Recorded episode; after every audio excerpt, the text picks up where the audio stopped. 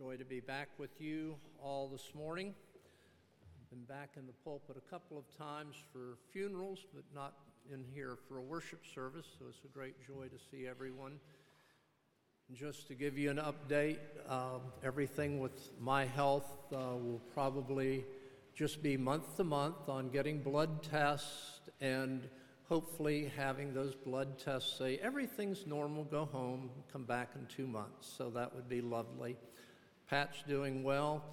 She's recovering today from a week of having two grandchildren with the anticipation of having one all of next week, and uh, she just wanted space. So I think she wanted me to be out of the house. That's could be, you know how that is. If you look with me at John's Gospel, chapter 3, what is John doing? John's a witness. He was there from the very beginning. Uh, he was with John the Baptist. He was there when John the Baptist pointed and said, Behold the Lamb of God. And, well, John followed and has been following ever since. So, we're here to understand this great interview. This is the first of the dialogues, many dialogues in John's Gospel. I think that's why we all connect so much with John's gospel. Jesus talks to people personally. He's going to talk to Nicodemus personally.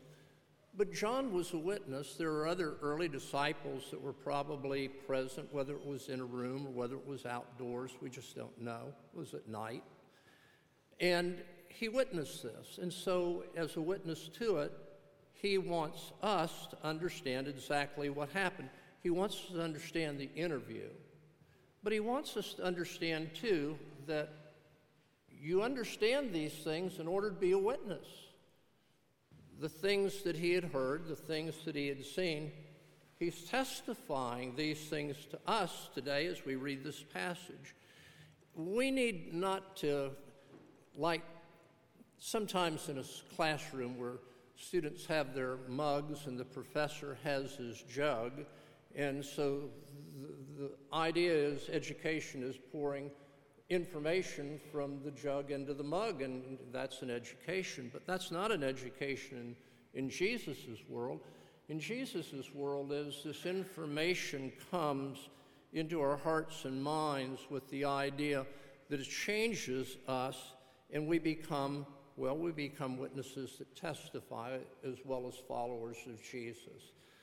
So let me read this passage now from beginning in um, chapter 2, where it says, Now, when he was in Jerusalem at the Passover at the feast, many believed in his name when they saw the signs that he was doing, but Jesus, on his part, was not entrusting himself to them because he knew all people and needed no one to bear witness about man. He himself knew what was in man. Now, there was a man of the Pharisees named Nicodemus a ruler of the Jews. This man came to Jesus by night and said to him, Rabbi, we know that you are a teacher come from God, for no one can do these signs that you do unless God is with him. And Jesus answered him, Truly, truly, I say to you, you must be born again. He cannot see the kingdom unless he was born again. He cannot see the kingdom of God. Nicodemus said to him, how can a man be born when he is old? How can a man enter a second time into his mother's womb and be born? And Jesus answered, Truly, truly, I say to you, unless one is born of water and spirit, he cannot enter the kingdom of God. That which is born of the flesh is flesh, that which is born of the spirit is spirit. Do not marvel that I say to you, You must be born again. The wind blows where it wishes, and you hear the sound of it, but you do not know where it comes from or where it's going. So is it with everyone who is born of the Spirit. Nicodemus said to him, How can these things be? Jesus answered him, Are you the teacher of Israel and yet do not understand these things? Truly, truly, I say to you, we speak of what we know and we bear witness to what we have seen but you do not receive our testimony. If I have told you earthly things and you do not believe, how can you believe if I tell you heavenly things? No one has ascended into heaven except he who is descended from heaven, the Son of Man. And as Moses was lifted up the serpent in the wilderness, so must the Son of Man be lifted up, that whosoever believes in him uh, may have eternal life. For God so loved the world that he gave his only begotten Son, that whoever believes in him should not perish, but have eternal life. For God did not send his Son into the world to condemn the world, but in order that the world might be saved through him. Whoever believes in him is not condemned, but whoever does not believe is condemned already, because he has not believed in the name of the only Son of God. Let's pray. Now, Father, help us as I seek to open this and as we seek to understand this. We need to know it. We need you to change us. There's the need for testimony from us. There needs for us to be able to tell people what we've learned, what we've seen, so that they can come and share because they become believers because of our testimony. So help us in these things now in Christ's name. Amen. Now, when we look at this passage, we got to have a context for it, and the context is simply this. For the last number of months, God has been in a miraculous way opening up heaven into the world of men. And so um, it began with God sending John the Baptist into the wilderness. And he gave him a message to tell the people to repent and believe because the kingdom of heaven was at hand. And he was anticipating a time when someone would come to be baptized by him. He didn't know exactly who that person would be. But when that person was being baptized, the heavens would be open and the Spirit of God would come down and rest upon him. And John the Baptist would know at that time that was the one that was uh, to follow him. He was the forerunner but Jesus would be the real person that God had sent into the world. And so there was this ministry of John the Baptist, but you know, there's a lot of great ministries where nobody comes. God had opened the heavens up by sending John the Baptist, but at the same time, what God did was the message that went out, people like you and me were hearing about this. And as they heard about this, it wasn't John the Baptist that stirred them up, but it was the Spirit of God who began to stir them up. And as they heard that John was there preaching, they came to him. And of course, they were baptized, and John's looking. Then one day, the heavens really did open up because he baptized this person, Jesus, and the heavens opened, and the Holy Spirit descended like a dove on Jesus and rested upon him and John knew that this was the Son of God. And John goes, or Jesus goes out into the wilderness. Well, he's gone for 40 days and he comes back, and John's had time to think. Uh, what's all this mean? And so when he sees Jesus, he says, Now this is the opening up of heaven again. Behold, the Lamb of God who takes away the sin of the world. The next day, Jesus comes again and he has two of the disciples there. Behold, the Lamb of God. And these two disciples begin to follow Jesus. They spend time with Jesus. Now, what's happening during that time is Jesus is speaking to them, and their hearts are being opened. Their hearts are simply being open to things that they've heard in the past, but they're hearing them in ways that are fresh and new and powerful because the Holy Spirit is working in this, this teaching. Well, there are those that come and join, and they go off to Cana of Galilee, and well, here's this wedding where the wine runs out. Um, you know the story. Jesus tells them to fill these, these, large, uh, these large vessels that were used for ceremonial cleansing. So they filled them with water, and Jesus said, Well, take that water now to the, uh, to the chef, wine steward, and he does. And the guy says, Wow, this is the best wine. He changes water into wine. The disciples see it's a sign, we're told very clearly it's the first sign, and they believe. Heaven has been opened to them. They go down to Jerusalem. He cleanses the temple. Heaven's been opened to them. he rebukes the Pharisees who come directly to challenge him, just like they challenged John the Baptist. Pharisees weren't there because they were interested in the message, they were there defending their turf. And, and Jesus just basically rebukes them, and the disciples see this. And now we come to this evening. So Jesus enters, first of all, introduces us and Nicodemus to his heavenly world. Then he opens up God's salvation as the kingdom of God and eternal life that's going to necessitate his going to the cross and his being glorified through being crucified. And then we see in John 3:16 that salvation is believing. We have to believe that message.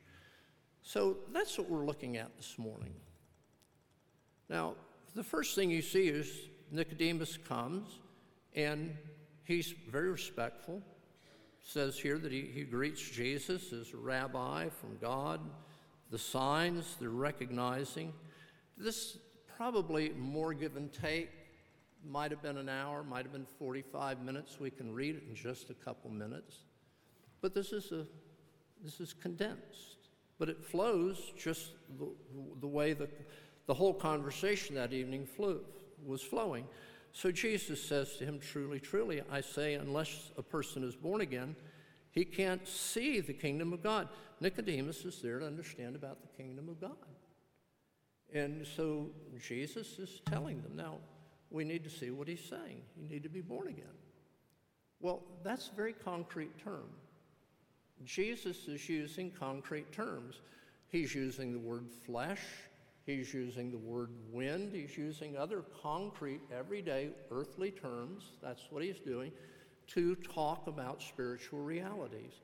You and I were all born into this world. Now, I know a number of you always thought that maybe I was hatched because you've said that I was sort of a duck the whole time I was here. But no, I, I had a mother. I was born just like you were. And uh, he's talking about being born. Everybody knows about being born you, to come into this world, you have to be born. Well, what Jesus is simply saying, you have to be born again to enter into the world that belongs uniquely to God. That, that's, that's what he's trying to say to Nicodemus. Nicodemus, his answer, we, we can't understand exactly. Was he being a little bit uh, churlish with Jesus, or was he just really mystified? We don't know. But Jesus then comes to him and comes back and he says, uh, Truly, truly, I, I say to you, unless a person is born of water and the Spirit, he cannot enter the kingdom of heaven. That which is born of the flesh is flesh, and that which is born of the Spirit is spirit. Don't be amazed that I said to you, you must be born again. Again, con- very concrete terms, but it's expanded now. We're born in flesh but to enter the kingdom of heaven, we've got to be born of spirit. We have a spiritual birth that's needed for us to enter the kingdom of heaven. And so he's explaining these things. They don't evolve. Flesh doesn't just become spirit, there's a separate birth. There's a birth into this world, there's a birth into the world to come, into the heavenly realm. That's what Jesus is talking about. Now, we need to be clear about these things as well. The people that are our unsaved friends, they don't understand this, but they need to understand it. They need a spiritual birth. That's simply what Jesus is saying here. Then he says, The wind blows where it wishes. You hear the sound of it? You do not know where it comes from. You don't know where it's going. So is everyone that's born of the Spirit. In other words, Spirit works, and we're changed. Now, C.S. Lewis, uh, I think the date is November 27th, 2nd, 1963. You remember? Remember that day? You remember it for something else, but that was the day C.S. Lewis died. And um, he talks about his conversion. He said, My brother, uh, Warnie, was going for a motorcycle ride. Asked me to get in the sidecar the motorcycle. Now, I'd been investigating Christian things, been being witnessed to by a lot of the people that I knew that were intellectual Christians. They wanted me to, desperately to become a Christian, but I wasn't a Christian. He says, I got into the sidecar and we went for a ride. Some 30, 45 minutes later, I got out of the sidecar and I knew that I was a believer. He said, I knew I was a Christian. I think that's a comfort to us. We don't know how these things happen. I can tell you a summer in South Florida when I was 22 and I wasn't a Christian. Things were happening, spiritual things were transforming in our area at that per- period of time. And um, I knew all the facts. I even, in a way, believed him, But I wasn't a Christian. And then, all of a sudden, People are saying, Did you hear? He's become a Christian. They're going, Right. they didn't buy that too well. But it was true. I'd become a Christian. Now, how? Don't ask me. I was there, but I couldn't tell you how it happened. That's the way the Spirit works. It changes people.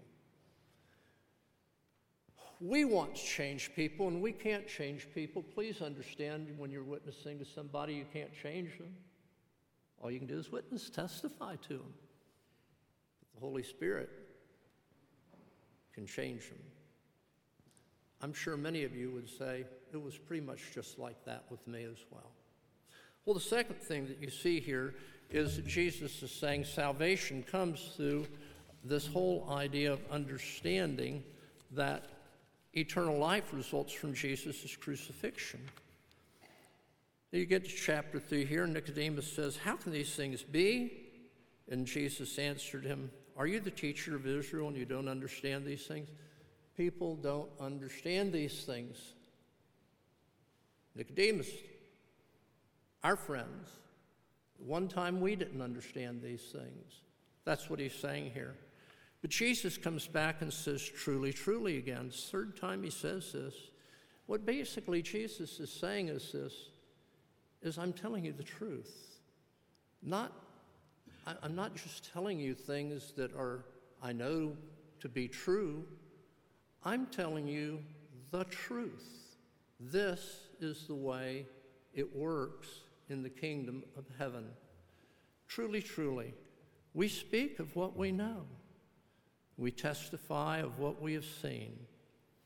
If I've told you earthly things and you don't believe, how are you going to believe if I tell you heavenly things? Notice the language here that keeps being repeated. Believing now.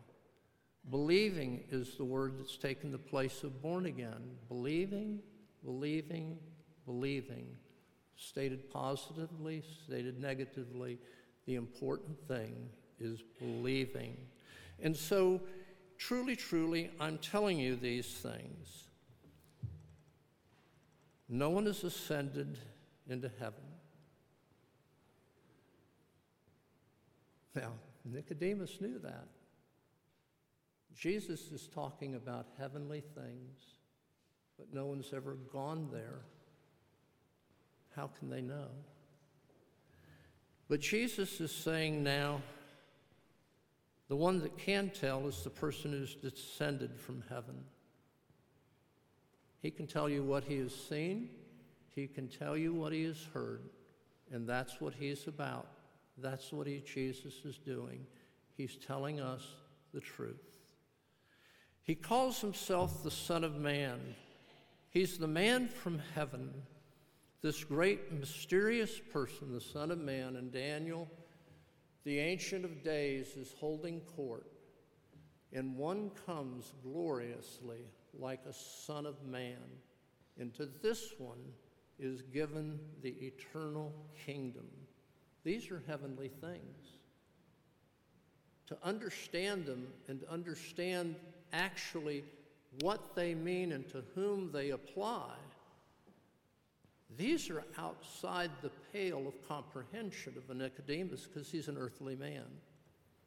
But Jesus is a spiritual and heavenly man, and he makes these things perfectly clear. Then he uses an analogy that, that uh, certainly Nicodemus is aware of. Moses lifted up the serpent in the wilderness. The context there was the grumbling people of God had finally come to a point where they needed discipline, and the discipline God decided to send into the nation of Israel was fiery serpents. And these serpents came and they were biting various people, apparently a large number of people, of the people of Israel. They were apparently very uh, painful. They call them burning, fiery serpents. And they were poisonous. They caused death. The people cried out to Moses for deliverance, like they'd called out so many times. And so he, Moses turns to God. God says, Well, make a serpent like image, make it of brass, put it on a pole, and hold it up in the middle of the camp. I'm going to be gracious to ever will turn from themselves to look at that serpent. And I'm going to heal them just for the faithful act of turning to look at the provision that I have made. And so Moses does that, and the people were healed. And by analogy, Jesus is saying here, I'm going to be lifted up. I'm going to be lifted up. And when I'm lifted up, whoever believes in me, so he's saying, I'm going to be crucified. He's the Lamb of God who takes away the sin of the world.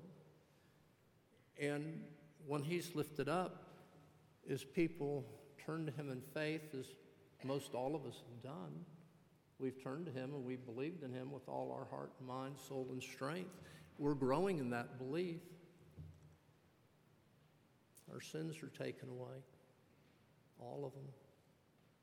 We're cleansed from them forever, and we're given eternal life. Now, you know these things. You've got all kinds of friends that they really don't. But you know them. You need to testify of what you've seen of God working in your life. And testify the things you've heard and learned about how Jesus has worked so well in your lives and other people's lives in this church. It's our goal, it's our duty. It's what we are as Christians. John then sums this up in verse 16 For God so loved the world that he gave his only begotten Son, that whoever believes in him should not perish, but have eternal life. The connection between born again and believing, look at it in John chapter 1, verses 11 through 13. It says Jesus came to his own, and those who were his own did not receive him. Now, catch this. As many as received him, to them he gave the right to become children of God, even those who believe in his name, who were born of God. It's believing. It's simply believing. Believing Jesus, believing what Jesus says, believing what Jesus promises and understanding that our burden, our sin, our guilt is rolled away. Understanding at that moment what the Holy Spirit has caused us to have occur to us is that we've been born again. And we've been born to an eternal life, a spiritual life, and a heavenly life. As we come to the Lord's table, may these things comfort us, nourish us, and prepare us to be able not just to own these things for ourselves, but to go out in the world and to testify and to be a witness. You have so many friends, you have so many family members. They love you. When you speak to them, they'll listen to you. They might not believe immediately,